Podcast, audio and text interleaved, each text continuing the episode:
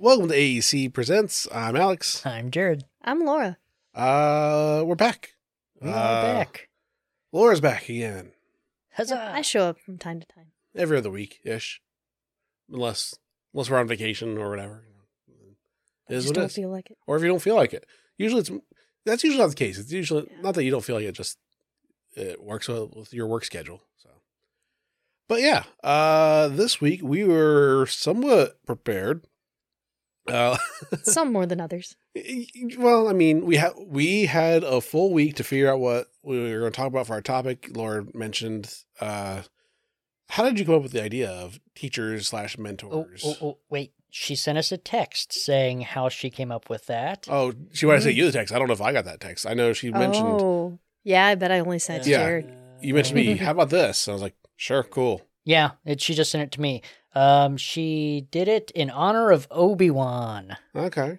the new show that came out on Disney Plus. The new episode dropped today. Yes. There's their plug. as Oh. today, as we're recording this, yes, yesterday, as you may be listening to this, if you listen to this the day it comes out, correct. time travel, wibbly wobbly. Uh, so yeah, Laura came up with teachers and mentors. Like, cool, I don't have to worry about it, and that's a week in advance. We can go with it. And I still didn't make my list until like three o'clock in the afternoon today. Ditto. But I mean, it's, I'm still making mine. yeah, it is what it is. Uh, Some so yeah, people work really well under pressure, like Jared. Yeah. Um, I'll go first because I have the most written down on my list for now, uh, which is just the names written down, but it is what it is. Uh, first one on my list though is Master Splinter from Ooh, Teenage Mutant Ninja good Turtles. Thank you. That's the strongest one I have the entire list. It's going downhill from here. Uh, uh, but yeah, I'll be honest. I don't really read a whole lot of TMNT. Um, just not my jam. I never. I watched some of the shows when I was a kid, but I don't like. I'm not. I would not classify myself as a fan. I enjoyed them and I watched them, but I don't like go out of my way. Oh, this is. I I get the names mixed up still. Who is what and like. Uh, I know the names. Yeah. Of the turtles, but I don't know which one's which.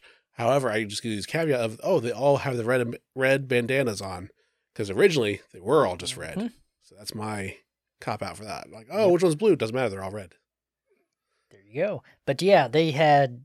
Uh, I was probably first introduced to them with the cartoon, um, the original movie from 1990, something like so. that.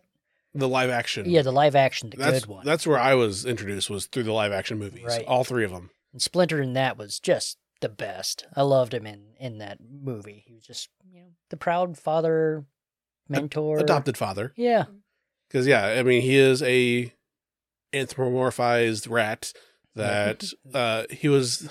I think I looked up that he was the pet rat of some martial artist, and he like he's or I don't know how pet how petty he was, but he was there. He saw a bunch of bunch of stuff. He was older than the rest of the turtles.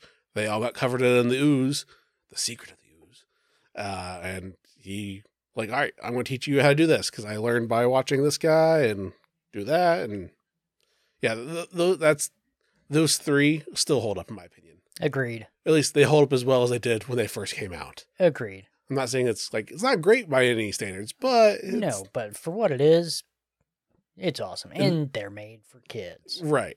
Uh, the third one was That was the time travel one. that was went time travel samurai, one. right? Yeah, yeah, because it was the first one, then two Secret of the Ooze, then Mm-hmm. third was Turtles in Time. yep. Uh, yeah, They're classics. classic with the rubber suits and everything, and yeah, good times. But yeah, Master Splinter uh, trained all four turtles and was his own martial artist. And depending on what video games you play, you could play as him even and do some villain kicking of butts. So, all right, that's, that's the first one on my list is Master Splinter from TMNT. Uh, Laura, who's first on your list? I chose Shang-Chi as a teacher because I thought it was timely that he just had a movie come out this year. And I thought people might. Within the past year. Oh, I'm sorry. Was it more than a year? Yeah, I'm pretty sure it was 2021 when it came out. Oh, well. Was it late 2021? Possibly. I'll look it up. Yeah. I think it was within 12 months, though. But regardless, okay. I thought Shang-Chi had a movie come out recently and that more people would be interested in hearing about him because he's somewhat relevant. Um, and so basically, forever ago, even longer than a year ago, see, around, I swear I wrote it down, So I'm going to make up a number because I don't see it now. Oh, there it is 2011.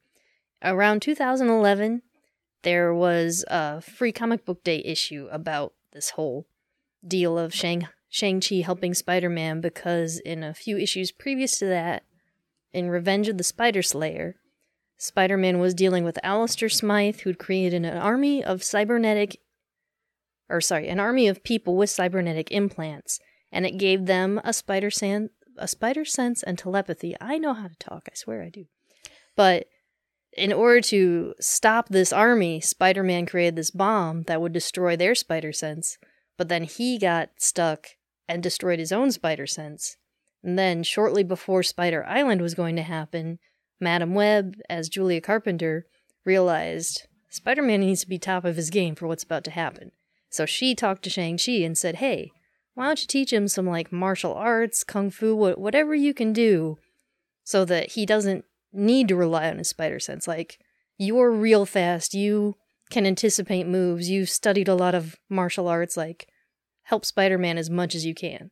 And they called it the way of the spider. And they, Shang-Chi started teaching Spider Man as much as he could about all those things. And I thought it went pretty well. Yeah. And I remember that story too, and it was it made sense. Like instead of relying on pure instinct, you should have some technique. It, like you should know how to properly throw a punch, other than just flail your arm Mhm. and rely on your strength. Uh, they did a similar story with Batman and Superman. I want to say with the Injustice series, where Bruce was teaching Clark, like, "Hey, what if you lose your powers? You need to learn how to actually fight, other than Yeah. just super strength." Yeah, I don't remember what it wasn't Injustice. I don't think. I, I thought it was a flashback for Injustice. That, Maybe it because was. then I don't Bruce remember. Bruce took the Superman pills and was like, oh yeah, well now we're equal level, but it doesn't matter. I can beat you because I actually have fighting technique that you can't just rely on. Uh, You're just strength because now we're even, but I'm plus one because I actually know how to fight. experience. Yeah. Yeah, that's another small tangent. They did mention also later in the Spider Island story, Reed Richards and the Horizon Lab staff helped Spider Man get his spider sense back, like found the frequency that he'd knocked out before and like used it to amplify it back up. And then after that, because he had his spider sense and the way of the spider teachings from Shang-Chi, then he was like an even better Spider Man. Which is funny. Like I'm thinking, oh, they learned the frequency to do that to get his sense back. Why not give everyone that? Like, hey, we figured it out. How we can all do it. That's kind of what Spider Island was, and it didn't go well. So Yeah. here, read read Spider Island. Let me hand this book over to you, and that's why they didn't do that. or that might have been part of why they were fight. Yeah, that actually. Now that I remember, that is they found that frequency because they were taking away everyone else's ability and giving it to Spider Man instead. So There we go. answered, question answered. Done and done. all right, uh, Jared, what is or who is first on your list? Uh, mine's a group, uh, Teen Titans. Uh, the, the Titans Academy. Nope, that's actually before that, but I'm going to touch base on that just a little bit because it's kind of the same thing. Uh, back in the early 2000s, they relaunched the Teen Titans with Geoff Johns series. It had uh, Starfire, uh, Cyborg, Beast Boy, and Raven, your four originals, uh, training the new generation of Titans, which was the Young Justice crew, the current Robin, Tim Drake, Superboy, uh, Cassandra, Wonder Girl. Um, I can't think of her last name, but uh, whatever. Um, and then uh, they also had what was the fourth one? Oh, Impulse, who became Kid Flash during that series. They did a really good job of saying, okay, we're like the original new Teen, not the original original Titans because they're all new Teen Titans, but uh, they're the ones training like the next generation.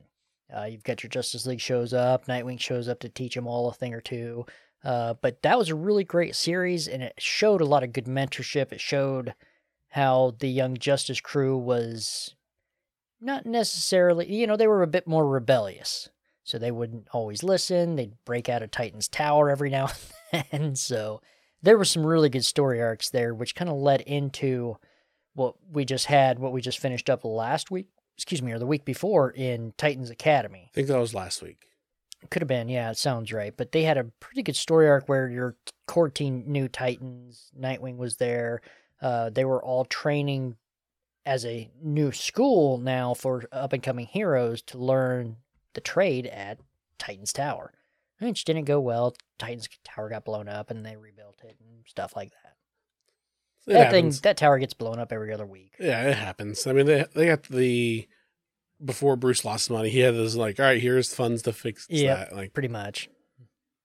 No, I don't know where they're getting their funds. uh, probably from Dick himself, since yeah, he the inherited Alfred, Alfred's yeah. money. That's true. Yeah. We'll, we'll go with that. We'll go with that. Yep.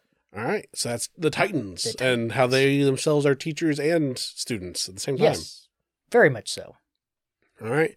Uh, next on my list is not just a master, a Jedi master, Yoda.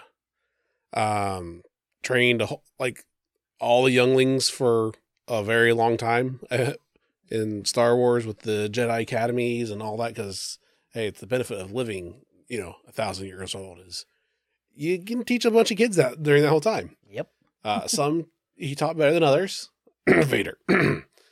uh, but and to be fair, he did say no, we shouldn't do this, but he also didn't stand up for his own values on that one. But it Not it really. But he taught. like, I don't agree with this, but we're still going but he taught Qui Gon, so he's still chain of chain of command. It's still his fault. I'll go with that. There you go. Uh, and trans- he trained Dooku. right transitive properties. It's still Yoda's fault. Um, but he also taught you know countless Jedi himself Yeah. too. Um, and one of the lessons we learned is when we read the journals from Obi Wan Kenobi this week. There's a Yoda story where he gets his own student and he gets his own master too because he learns. Oh, uh, he comments in there that it's good to never stop learning. The moment you stop learning, you start dying basically. So he has had a unquenchable thirst for knowledge, and so he's always open to new techniques, whatever, and it works out for the most part. Works out pretty well for him. Yeah. And I Uh, like him because he's like, okay, I'm like the the Jedi Master, but you know something about the Force that I don't in this particular area, so I'm your student. Right. You know, he was never above himself to do that. For Yeah. th- in that aspect. In that aspect, there are some other aspects where he's like, oh, you, Yoda, you kind of messed up. right? He he. I mean, Anakin was able to have his affair for how long and You start turning to the dark side. And come on, but yeah. So yeah, that is Yoda. Laura, who is next on your list? I wanted to talk about Phil Urich from the Spider Girl universe, technically. Um, I always got a kick out of him when he was her teacher mentor. Also, because I think he was never exactly intended to be. I'm pretty sure that he and Peter had a they had a conversation where it was a lot of like, "Oh, you know what I'm saying without me saying it," and they were not on the same page of what they were not saying and saying. So Peter Parker actually was telling Phil like, "I don't want you to teach Mayday Parker to be Spider Girl. Like she's too young. She she shouldn't be worrying about this. Like this doesn't need to happen." And Phil was like, "Oh yeah, I'll, I can keep this a secret from Mary Jane. Like we we can definitely do this, and no one will be scared or worried about her. It'll be fine." And yeah, later there there's some conversation where Peter's like, "So you did this without me, huh?" And he's like, "I didn't know that's what you meant." But I always I I really enjoyed all of the like Spider Girl actually had a lot of mentors and teachers, including like Peter Parker, her dad, and Kaine, the clone of her dad. But I felt like Phil was more on her level because he was never like a lone superhero who was really taken seriously on his own. So I felt like he was more of her confidant and more more forgiving of her. Whereas her dad was like, You're my flesh and blood. I know you can do this because I can do this. I could do this at your age. Like he, I think he was harder on her, and Kaine's a cold blood killer. So of course he was like, "Uh, "You have to do this, or you're going to die." Like blah blah blah. So I really, I always enjoyed Phil Urich as one of my favorite mentors of Spider Girl. All right, uh, Jared, who's next on your list? This one might be a bit of a stretch, but I always thought it was a mentor relationship as well as a love interest relationship. Was um Agent Three Fifty Five from uh, Y the Last Man? Yeah, Yeah. they had that love interest with Yorick, but throughout that whole story, she's constantly teaching him how to survive, basically. How to not Different- die. Yeah, different fighting techniques. You know, How to actually Always- use a gun? yeah, just teaching him all these different things throughout that entire story. And I always thought that was a good mentorship, but it was a love story at the same time. So I don't, not really going to go into that because we've talked a lot about Y the Last Man on this podcast. Just but how Laura can mention Spider Man, you can get three. You can get three fifty five Yep. in there. I, I've got to throw that one in there. Best comic book series ever. There you go. After Um, Spider Man. the last one on my list is actually a three pack of sorts because they're kind of all the same. Uh, Professor X, Wolverine, and Emma Frost. Uh, they're all at one point or another headmasters or mass mistress of the uh, mutant school for gifted students. Blah blah blah. Whatever they change the name to it each time. Um, but they definitely, I mean, Charles Xavier started the X Men. It was definitely the the core, you know, mentor, leader, teacher, everything of the X Men and the whole the whole school. Not just teaching the class, but like headmaster and everything. Like he did all of it because you know he was only one person with five students. That's pretty elite school there. Uh, but that quickly, you know, exploded into however many students, hundreds of students over the course of time, and then zero because it blew up, and then someone else took over and all that. But it's really cool to see him doing that role. And Emma Frost and Wolverine have different takes on it. Emma was originally a supervillain that she started a school for the Hellfire Gala or the Hellfire Club, the before when they were full evil, and was the teacher slash headmistress of that, and then uh, she turned good-ish when they she moved to Genosha. Then Genosha exploded, so then she joined X Men because like, hey, this a lot of our people are dead, so we got to band together. Here we go. And then Wolverine was similar when Professor X was dead at the time, and Cyclops was starting to be evil. So Wolverine's like, all right, well, crap. I guess I'm gonna be the headmaster now. Like the the one that you might least suspect of everybody, the X Men. Yeah, he'll be the headmaster. Well, you don't want to get sent to his office because that won't end well. Snikt. Snikt indeed. Um, yeah, it was cool to see them all, uh, at least with Wolverine and Emma, grow from you know potentially bad guy with Wolverine, full on evil with Emma, to turning good, and then not just a good person, but a leader to train other people to use their abilities and everything. So yeah, uh, so in short, all the teachers and headmasters at the X Men schools is last on my list. Uh, Laura, who's last on your list? I wanted to talk about Spider Man, but I have more questions than the answers, possibly. And there's so many times that he got to be a teacher.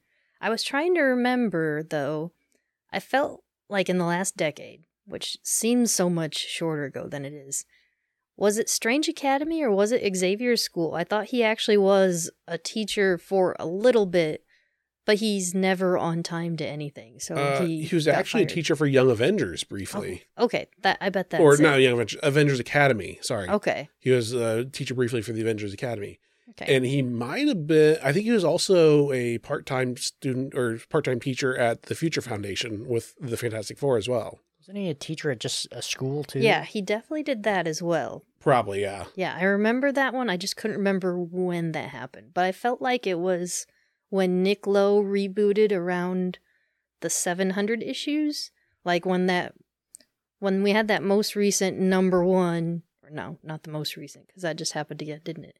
Yeah, we had. Ah. Yeah, we're on issue number two right now. Yeah, I think When two or three number ones ago when Nick Lowe took over and was it was right after um oh I'm blanking on his Was name that- something Scott uh, um, that was it was after the Brand New Day run. yeah who Dan who- Slott was Dan the, the sorry. super long run. yeah after Slott stopped someone rebooted sort of and they made Spider-Man a teacher and I think also a writer for the Daily Bugle again but he didn't get to stay at the Daily Bugle he was like doing a science article every week a teacher at the place that turns into Alchemax or whatever in the future, or turns into Horizon, Horizon University. That's where he was a teacher at. okay yeah that sounds right Because Horizon Labs had their university briefly. And I think he had to stop because I think that's when they found out his doctorate wasn't real. And so they said you can't be a teacher either because of ethics Because- or because he wasn't qualified. Right. He he plagiarized Doctor Octopus, become a doctorate. But that was when Doc Ock was in the mind had his Yep. mind in his body, so he was plagiarizing himself, sort of. Yeah. it's like, and Parker Luck, we'll just finagle that, and you're you're gone. You you Yeah. this other guy that's a villain technically, but whatever. It's like, but I didn't even do it. Well, crap, I didn't even do it. No matter what, That's I'm, even worse. no matter what, I'm wrong. Basically, Yep. Yeah, because I've heard a lot of people who discuss this. They're like, "Oh, well, we're so glad that um, Nick Spencer."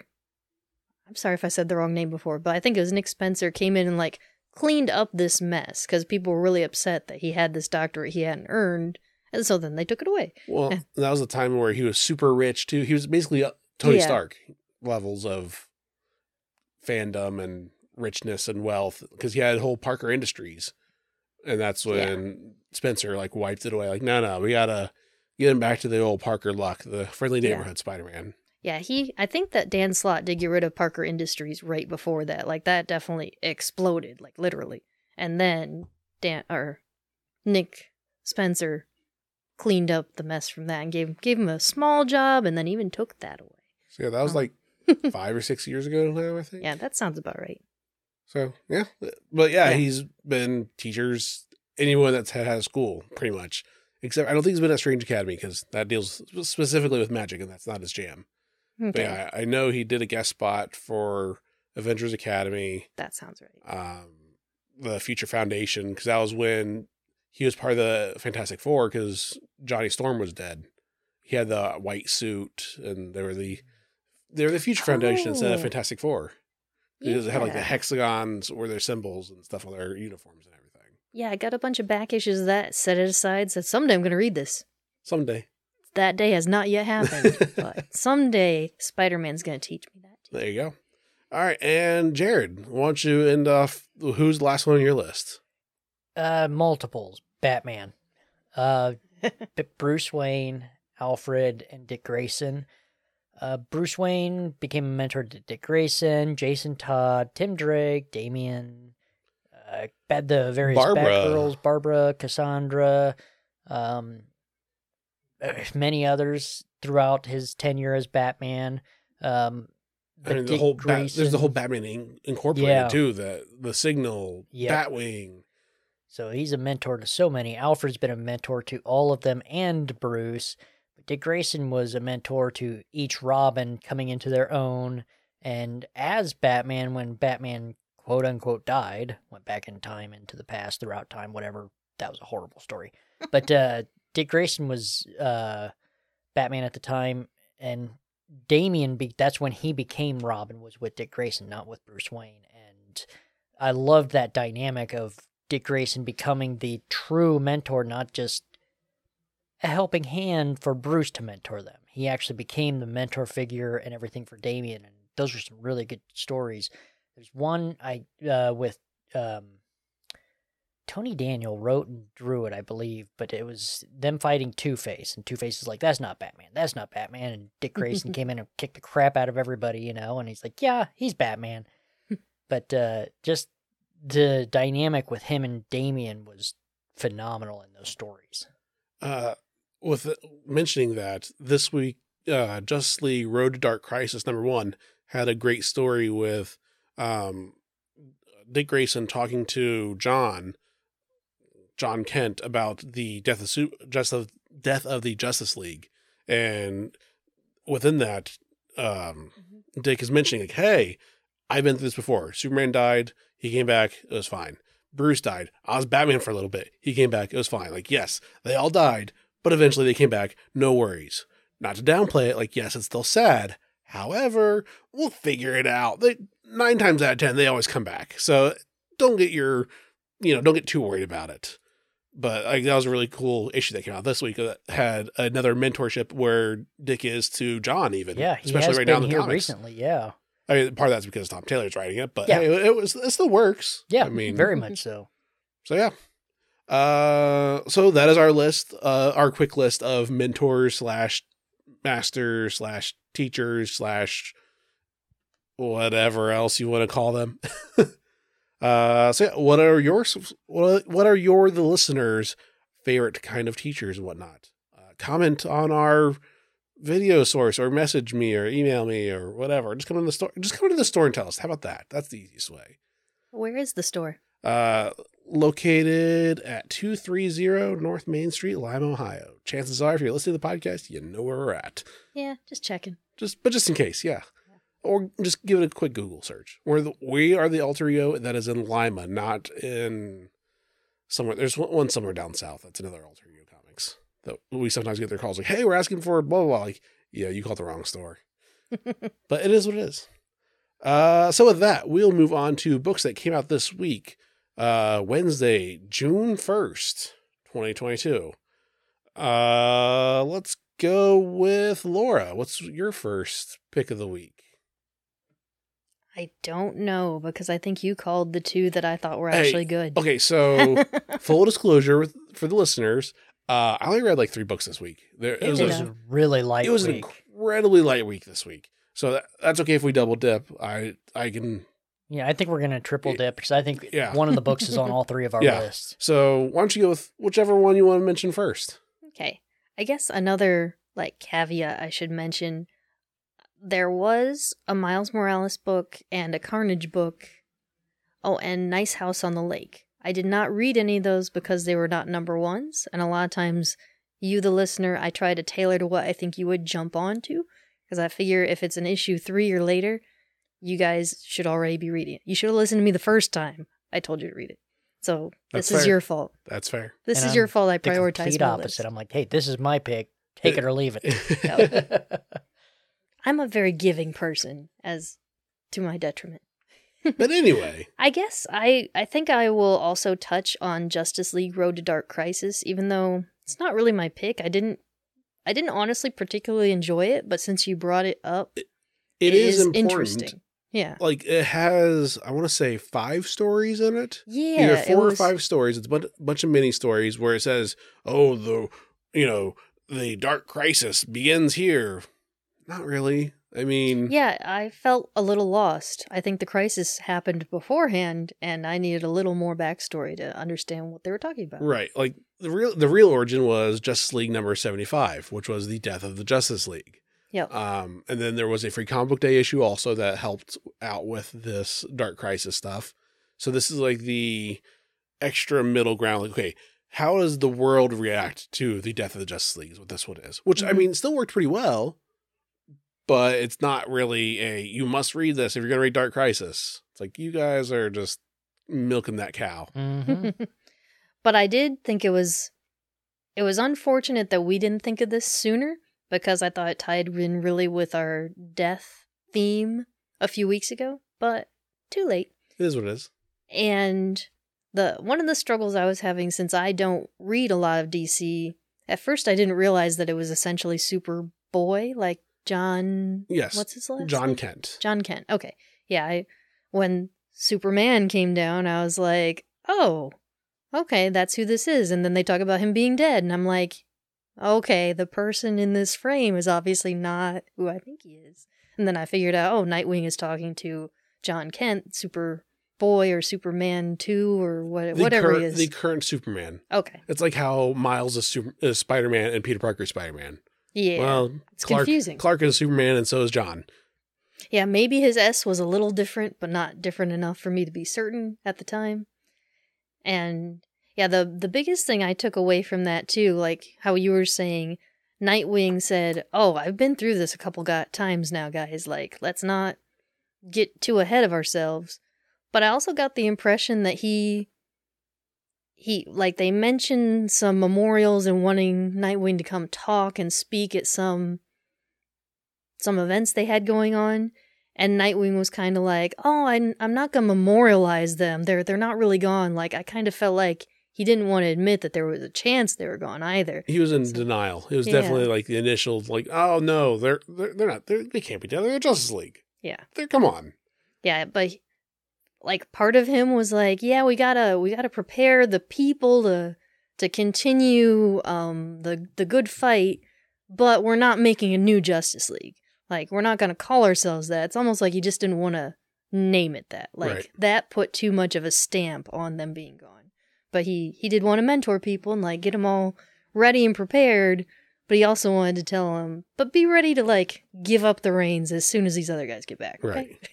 I mean, this is they were all smaller stories too, because like I said, it's multiple Yeah. books, multiple stories into one book. I think it's only like it's yeah, it's uh the retail on it is five ninety nine, so it's not a regular size issue. It's slightly oversized, but each story is smaller than that. Yeah. the one I like too is um John or no Hal Jordan is out in space. He's fighting this weird monster that's crashed down to Earth. He's like, "Hey, Justice League, you know I need help with this." Uh, guys, guys, no Tap response. the mic. Tap Yeah. the mic. Uh, he crash lands in the ocean. That's and the monster transforms, starts attacking Atlantis. Then Aquaman, Aquaboy. It's Tempest yeah, it is the or Aqua, Aqualad. it is Aqualad that has been going by Aquaman as well, Okay. similar to the Superman and Superman, Spider Man, Spider Man. He's going by because he's in the currently the Aquaman series. Oh, okay. Uh, gotcha. But he meets up with Hal. He's like, "Yeah, they're dead," and okay, and they you know fight and they hash it out. And uh, Hal Jordan's like, "Man, what did I miss?" but it's cool to see one of the original Justice League members still alive because he's been off in space doing his own thing. You're like, "Oh, well, well, darn." and it's just it's glad to see one classic, one old guard of the Justice League that could potentially help, you know, fix whatever happened to the Justice League themselves and everything like that. And there was another story two, with two of the kid flashes that are Hmm. going by flash names. It, I think it is a good if you're going to read DC in the next six months or so because they're doing the whole uh, Dark Crisis thing. That's a good one to see where the pieces are falling in line. And chances are you are a overall DC fan that has a lot of characters that you'll like. Like yeah, for me and Laura, we don't know them a whole lot. Like like uh, I know, I read Nightwing and Superman, and sometimes I read Batman. That's about it. Uh, I passed on that book because I flipped through and I'm like, I don't care. And now that you guys are explaining it, I'm like, man, I should have picked that up. That sounds fun. yeah, I think you would have. I'm I was surprised that you didn't get it, but I'll stop in tomorrow and pick one up. we'll see. Yeah. So yeah, uh, that is Justice League Road to Dark Crisis number one, and we'll see where the rest of the Dark Crisis goes. And now Jared's glad that I picked things the way I do because I, helped you out. Yes, There you go. Proof that it works right there. it does. Worked right. on me. All right, Jared, what is one of your picks of the week? Darth Vader number 23. Uh, they're still doing their Crimson Reign stuff where Darth Vader is looking for the Crimson Dawn. Um, it's got, uh, what's her name? Sabe? Or if I don't know if that's how you pronounce it. But uh, basically, it's one of Padme's handmaidens who looks just like her. I think the character was played by Keira Knightley in The Phantom Menace. I think it's that character, but I'm not positive.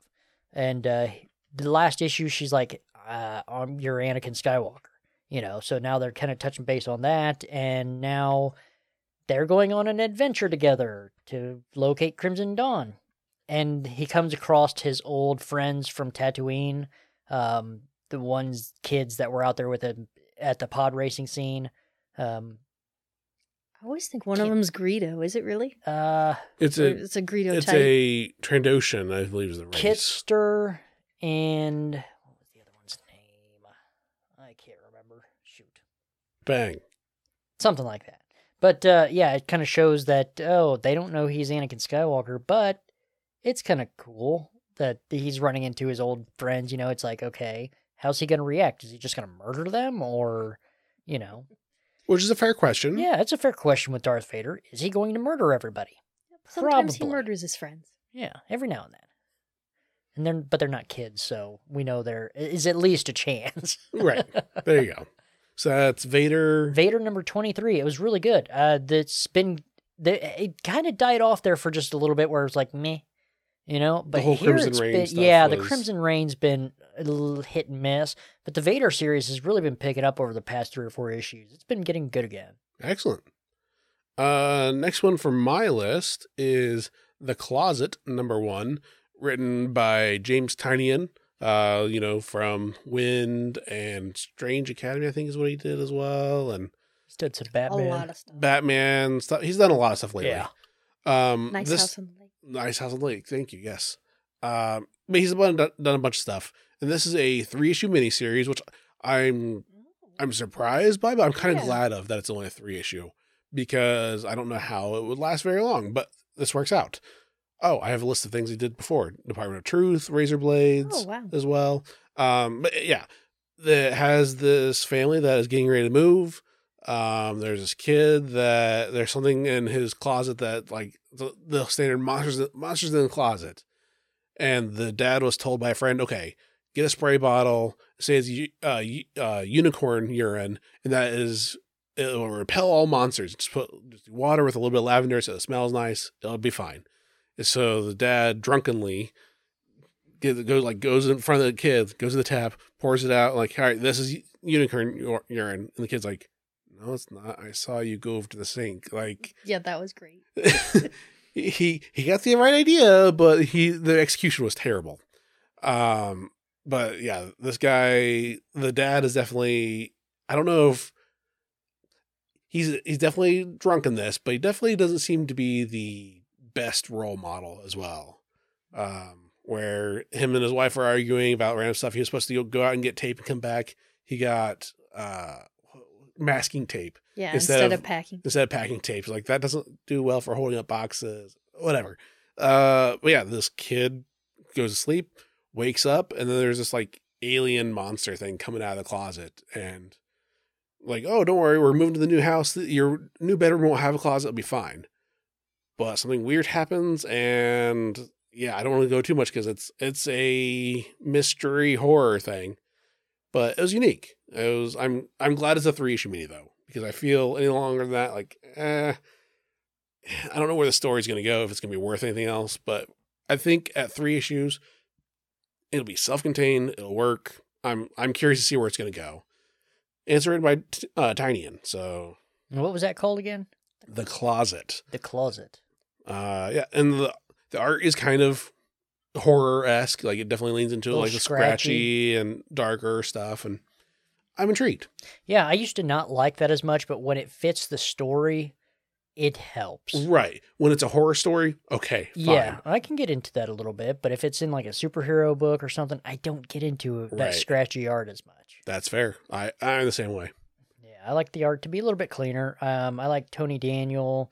Um, I like um, Jim Lee, stuff like that. You know, clean, good looking art. uh, and for the listeners, the art for this is by Gavin Fullerton, who's done Bog Bodies and Bags. I, I don't recognize either one of those series, but yeah, that's the book. So that is The Closet. Laura, what is your other book this week?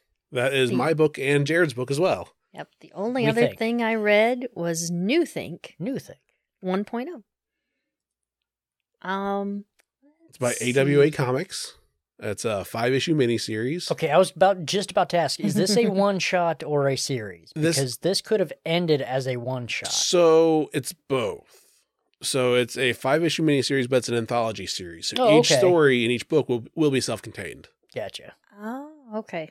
I can see how they could go with that.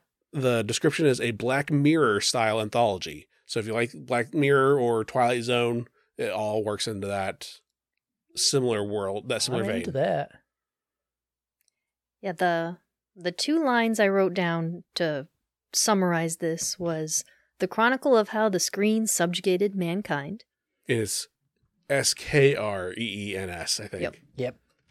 and also I took from the back matter the the authors were kind of discussing they they had a, a page at the end talking about how they were inspired to write this and the quote was we can show the insane present in a different light. And it's basically you you think about like they kind of describe your your phone as if it came to this world to take over your life. Um and it started with like CRT monitors and that sort of thing like the screens came and got your attention and convinced you that oh this is all your life should be you should be paying attention to the screens getting accessories to make them to make yourself more accessible to them i guess like to use them even more and be even more drawn into it like hypnotized How Yeah. they're a parasite to humanity that are taking Yeah, over. parasite's sort of word. thing. Um, one thing I really enjoyed too, I just like it, it's fun how they oh it's be- definitely based off of real brands, but not really. Uh, or I mean, no, it's not, but it really is. Uh, the phone service is Pear instead of Yep. Apple, and it's the shape of a pear. Still has the bite mark out of it that Apple does. Um, they have the Noid Squad instead of the Nerd Squad from Best Buy. or Uh, maybe it's that pizza thing too avoid the noise Uh, It could be, but the font and coloring is the same as the Nerd Squad. Okay. Um, the internet is provided by Specrum, and they have a shipping delivery service by Amazoo, and it's a upside down smiley face. That's still like, oh, they're they're definitely doing Amazon, but a eh, mirror verse of it, or whatever. Yep. Uh, yeah, this one I like it because it's saying, oh, how does our reality, how horrible, how horrible is our reality? Well, this is it, and well, maybe one explanation is because they're aliens that are controlling everything, and uh, it kind of reminds me of, I think it was Seinfeld did a bit of like, hey, an alien is observing, and there's one race that poops, and the other one walks behind it with a bag of its poop. Which one is the race that's in charge? Well, it's the one carrying the poop is the slave to the one that's not carrying the poop, right? So this is like someone looking at Earth. Oh, well, obviously the screens are what controlling humanity because they base their whole lives around it. So that's the one that's really, really in charge. Yep. That's how I feel. So, so yeah, that, that's uh, new think. And like I said, I like that it is a standalone anthology series where, all right, well, well, I went with the next dark version of like, oh, what is the inspired for this? I'm curious to see how they're going to twist our history and current and Yeah. Past and everything like that. Yeah, I really thought like I really thought this was like an alien invasion story arc with screens and stuff like that, but it was really a narrative on human nature, Absolutely. and it was really good. Yeah. And it's only three ninety nine, and it's like I said, it's a five issue miniseries. Um, I'm curious to see where it's going to go. Yeah, So, uh, I think that covers all of our books books that came out this week. Because like, so we didn't have a whole lot, but we had some overlap, but that's okay. Uh, means we like the same thing, that's a good thing. Uh, so with that, we'll move on to the book club book of the week, which is Star Wars, uh, from the Journals of Obi Wan Kenobi. And if you do not want spoilers and you want to get ready for next time, or just don't listen to us talk about this, next time we're going to talk about Middle West Volume One, written by Skottie Young. Um, that was Adrian came to the store today. I was like, "Hey, we to read next week," and he mentioned that one, so we'll go with that for next week. Placate him for now. For now. Uh, so this week, Obi Wan, Star Wars. What do you guys think of this book? And have you read these stories before? yes, I read them in single issues when they first came out, but it's been years. When Correct. Did these come out like 2015 or Uh, something? Yeah, it was a 2015 series. So maybe 16, something like that. But th- yeah, I- I've read them when they first came out, but not compiled into this. Right. I read them when they first came out as well. Laura, did you read them before? Or this is your first time through? First shot. Um, so I kind of like this format better than the singles because this is issue 17, 15, 20, 26 through 30. So the first three issues were, they had like six issues in between. Like, oh, well, that's, I mean, they're all one shots, which makes sense. The story wise, each one makes sense. Yeah, and I think uh, these kind of came about and why it jumps around between issues like that, where it's like 17 and then 20 something. Um, the overall story, it would have Luke kind of out in his X Wing doing his own thing for a little bit, reading Obi Wan's journal. And So how should I become a Jedi? Who should yeah, I, he learns he should go to Yoda through basically through this. Like, who do I go to to learn to be a Jedi that you see in Empire Strikes Back? Well, this is where he starts to learn that. right. So those are kind of how they these came about as one shots, filler episodes.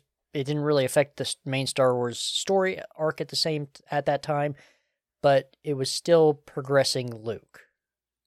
Okay, that explains a lot because I, I did notice that it was like 7, 16, 23. I was like, what are these numbers? Like, are they getting ready to do football or something? Like, that's that's what I immediately thought. Which is a fair question because it Yeah. is outside of that context, it is very bizarre that they jumped around as Yeah. much as they did. Um, but yeah, so we uh, uh what is it? One, two, three and a half stories of of Obi Wan, and then one big story of Yoda. Like of Mhm. actual story wise, there's most of Yoda here more than anybody else. Yeah, that kind of disappointed me since I was expecting Obi Wan stories. Yeah. Yeah, that part is not great. I mean, to make up for though, the Obi Wan stories, I really enjoy those. Yes. I I think And- those are so strong, and it's not worth a trade of just three books. So I'm glad that they threw the Yoda stories in as well. Right. And the Yoda stories, it was still from. I can't say from Luke's perspective, but it was like Luke was reading these stories. He read Obi Wan's right, journals, and Obi-Wan- then he's reading Yoda's story arcs. Because So it's Obi Wan still, wrote it down, like, "Hey, I learned this from a Jedi." He didn't mention, he doesn't name drop Yoda, yeah, so we see that it's Yoda. Oh. But Luke himself doesn't know that he just knows it was a great Jedi yeah, that did this adventure. So, except at this point, Luke hadn't met Yoda either. So right. they definitely drawing him to placate us, the reader, like, oh, okay, this is who it, who they're talking about. They're talking about Yoda, yeah, but Luke himself, while reading this, wouldn't know that. right. But to call the trades the journals of Obi Wan, it's a couple stories of Obi Wan and Yoda. I mean, technically, though, it was Obi Wan's journal that wrote down the story of Yoda, Right. so Yeah. it's not wrong. It's just a little misleading, is all. Yeah. Uh, yeah, just I definitely had to go back through twice and double check. And I there was a panel where they showed Obi Wan, and he's like force writing too. He's not even like pen in hand. He's, he's like using- narrating, and the Force is writing it down.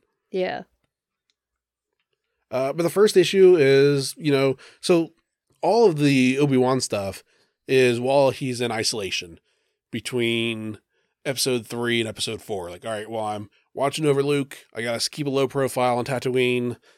It kind of sucks, but it is what it is. bored So, of my mind. and that's and because I knew it was those stories, is why I was like, oh, with the Obi Wan series, this would be a great lead in to see, okay, potentially what could we see in the TV series. Yes. Um, that being said, it seems like the TV series is basically saying, "Oh, that's nice. We're we're doing our own thing still."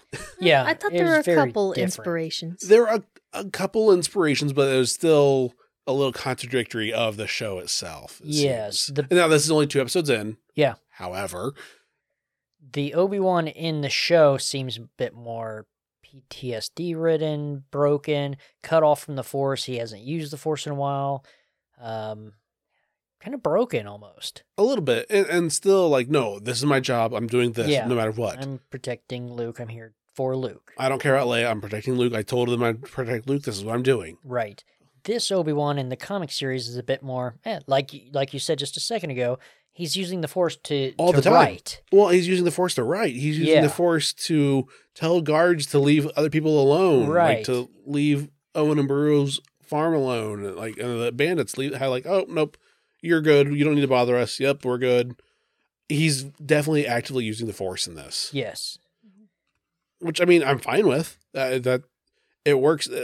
That- Yeah. That is a great way to be keep a low profile and be a bodyguard. Like, oh no, you, you didn't see me here. Yeah, you're good. You don't care. Oh yeah.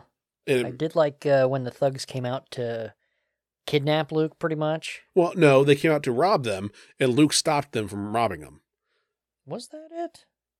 because Luke that- ran away from home. Oh, you're right. He was- Luke was running away to join the Empire or just go in space in general. The bandits find him, skipped a page or two. and then Obi Wan just full on force destroys everybody.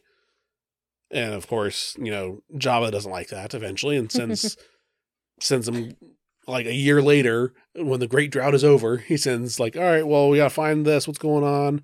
And that's when we see the Wookiee. Uh, what's his name? Black Curs- Chrysanthemum. Black Chrysanthemum. Yeah, BK. That's right. I always call him BK Okay. because I, I wasn't. I was never really sure how to pronounce his Alright, last name. backing up there for just a second, I skipped a couple pages when I reread this. I didn't catch that Luke went out to confront them when he was there. Oh, well, So, there yeah. you go. Uh, Obi Wan smashes their headlights and kicks the crap out of them. Yep. So, moving on. Yeah. Sorry, Uh, then I was like, what did I miss there? Well, I thought it was interesting too. Like, I I thought it was funny when they said, "Oh, we're coming out here specifically because our records show these people have never paid their taxes," and I was like, "Oh, that's an unfortunate side effect of like the the Jedi mind trick." He didn't also say, "And make sure when you go back, update your records so it says they paid, even though they didn't." Someone else j- didn't he just says, "This never happened. Turn around and leave," and they do, and then the records catch up. But I do like the end of that issue where Luke's reading it and he's like reading about Obi Wan talking about him. right, And he's just like, R2, mind steering for a little bit longer? I want to keep reading this. right. You know, I thought that was pretty neat. So then the third story, you see uh Black Chrysanthemum coming out, like all right, attacking, trying to figure out who, you know, mess with Jabba's thugs earlier. And I love when. Obi Wan shows up. He's like, "Oh, I'm here to save you, Luke." Blah blah blah. I was meditating among the banthas and the dune sea when I felt a disturbance of force. Atop the cliff, I tried to slow my breathing to hide my winded, to hide how winded I was from the climb. Like, oh, he's still definitely getting out of shape. He's not the soldier that he thought he was. But like, he's like, nope, keep a firm front. Don't like, don't make it look like I'm as, I'm as exhausted as I am. Like, keep that fighting bravado up and everything. And yeah, of course, I mean he he's able to win because you know lightsabers. And he's Obi Wan. He's Obi Wan. I mean, he may be rusty, but and it's, this I like how it shows that Uncle Owen also isn't just this pushover. That I mean, in the movies, like oh, he's just the annoying evil stepdad sort of figure, and like he seems like he seems kind of like a wimp. In my my eye, I always think of him like, oh, he's just the guy. Uh, he doesn't really want Luke. Kind of reminds me of the aunt and uncle of Harry Potter. Like, oh, they're annoying, and like, oh, I have to take care of you too. Blah. This no, Owen is actually risking his life to save Luke. Still, Yeah. Yep. And I liked Aunt Beru in this too, because it's only for like a half of a page we get to see her do anything in this. But uh, Luke comes home to find that Chrysanthemum uh, BK just wrecked the place a little bit and took Owen. And she's like pulling out a rifle. She's got a gash on her, you know, face and her arm. And she's just like, Luke, stay here, get safe, lock yourself in the closet. And she starts to go after him with the rifle. Like, she's kind of a she's a soldier. She is. yeah she She is. Sarah Connored it. yeah, yeah. she is. so and that's the kind of the last time we see her in this issue so she never reached them but it I'm still like that's shows. still she cares about luke she's wanting to protect luke and she's she's a fighter Right. I, I definitely get the we yes, we know that, you know, we all know that you're not our kid, we but we are in charge of you. We'll treat treat you like you're our own. yeah Now you may not like that because you're a snotty nosed kid. Kids will be kids. right Uh, but we will do our best to protect you and everything. yeah Uh, and then of course luke disobeys Lu- Luke disobeys. However, he disobeys really well because Yeah. he gets in the flying device. I don't know what it's called. Sorry, Star Wars fans that know what he's actually flying in. Um, but he, once the Wookiee launches Owen off the cliff, he's able to use his piloting skills to come in and like swoop him out of midair. And like, should be an impossible flight, but he is force sensitive. He's going to be a, a sky or he's going to be a Jedi. It makes sense how well he turns out to be later. Yeah. Oh, he has that natural ability to fly. right and i'm kind of hoping we'll see the wookiee in the obi-wan show maybe they'll touch base on this arc Uh, potentially, yeah. Because I mean, we have seen him in the Mandalorian series. yep and that's actually that's the only way we've seen him live action is in Right. Mando slash Book of Boba Fett. Right. But I mean, I know Owen's in this. I don't know if Beru is. Uh, we haven't seen her yet in the show, but you know, I've been staying away from spoilers as best as I can, so I I don't even know what Right. the full cast is. Well, and we've seen everything. this Wookiee later on with a scar over his eye. We learn, oh, he got it from Obi Wan. Yeah. Obi Wan burned him slightly with his lightsaber, and that's how he has a scar over his eye.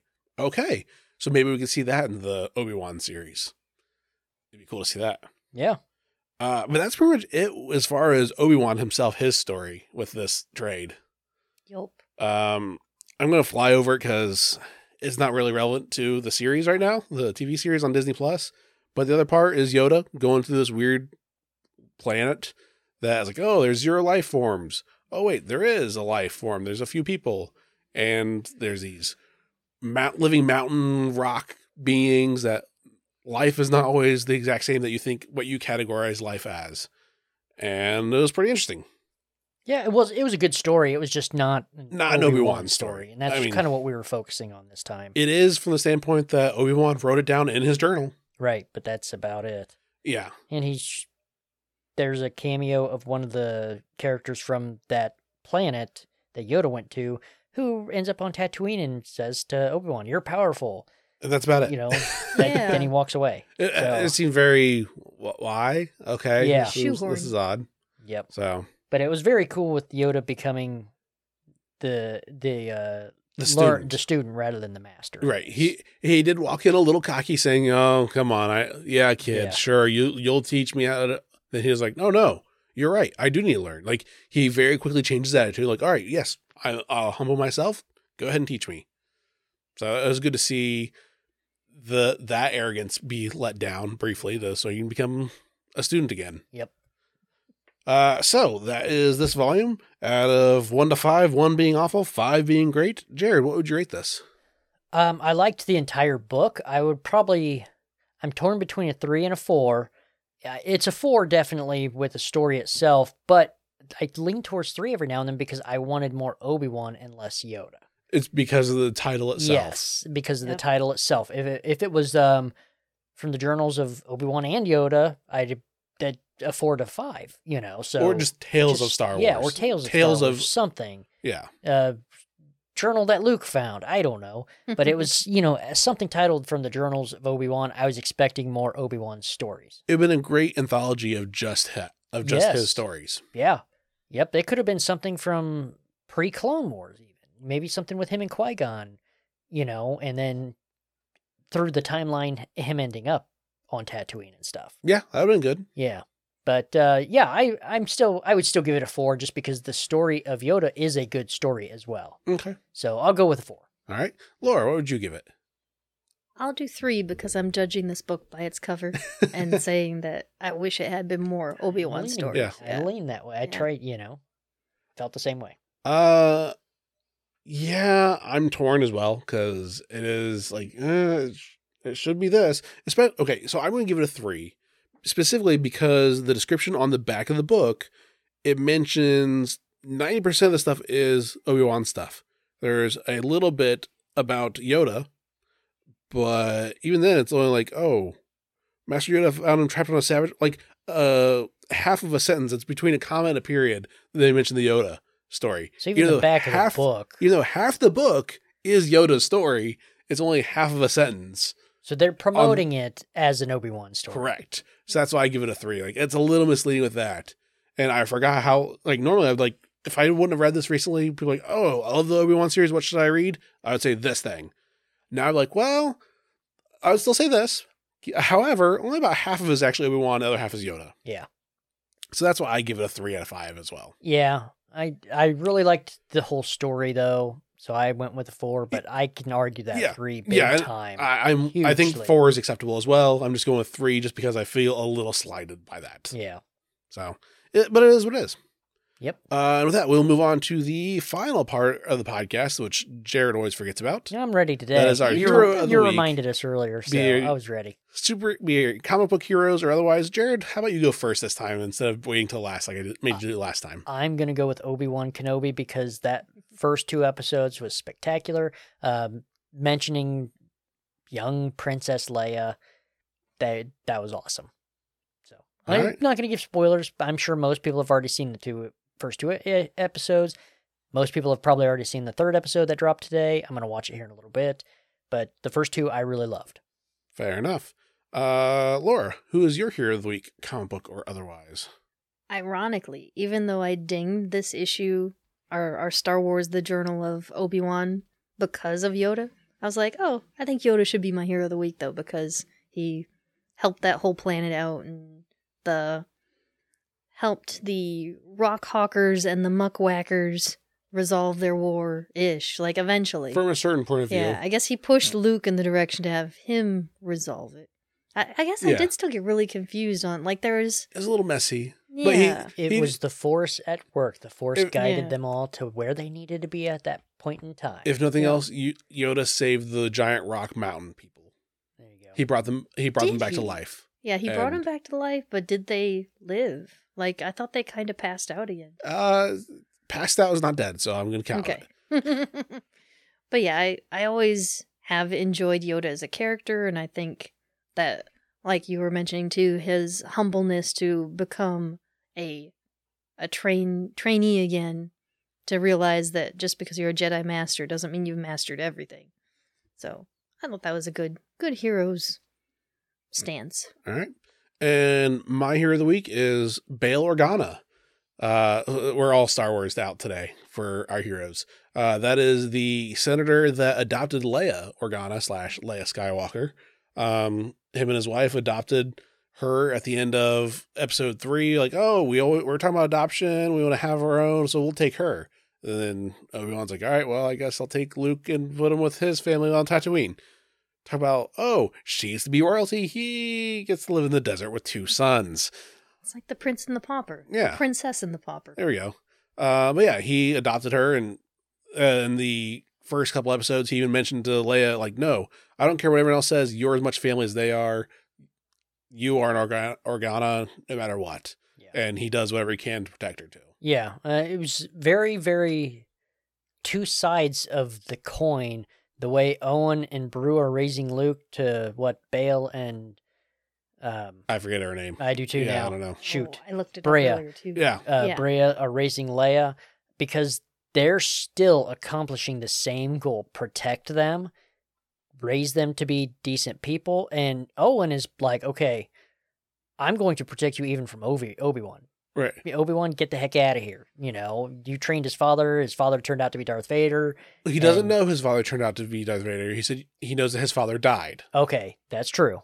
Yep. So, but either way, Right. you know, so he's trying to protect Luke best he can. Bail and Breha are doing the exact same thing, but they're the ones calling Obi Wan to come help. Right. One's pushing away, one's calling for help. Right. So there's definitely that two, that abstract concept between the two of them.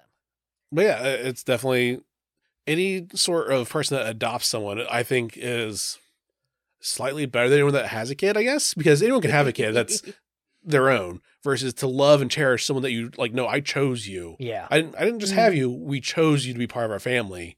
That seems a little extra stronger at that point. Like anybody you can anybody can have anybody, but we wanted you to be with us. Yeah. You weren't an oops. Yeah. we decided we're we decided we're gonna adopt you.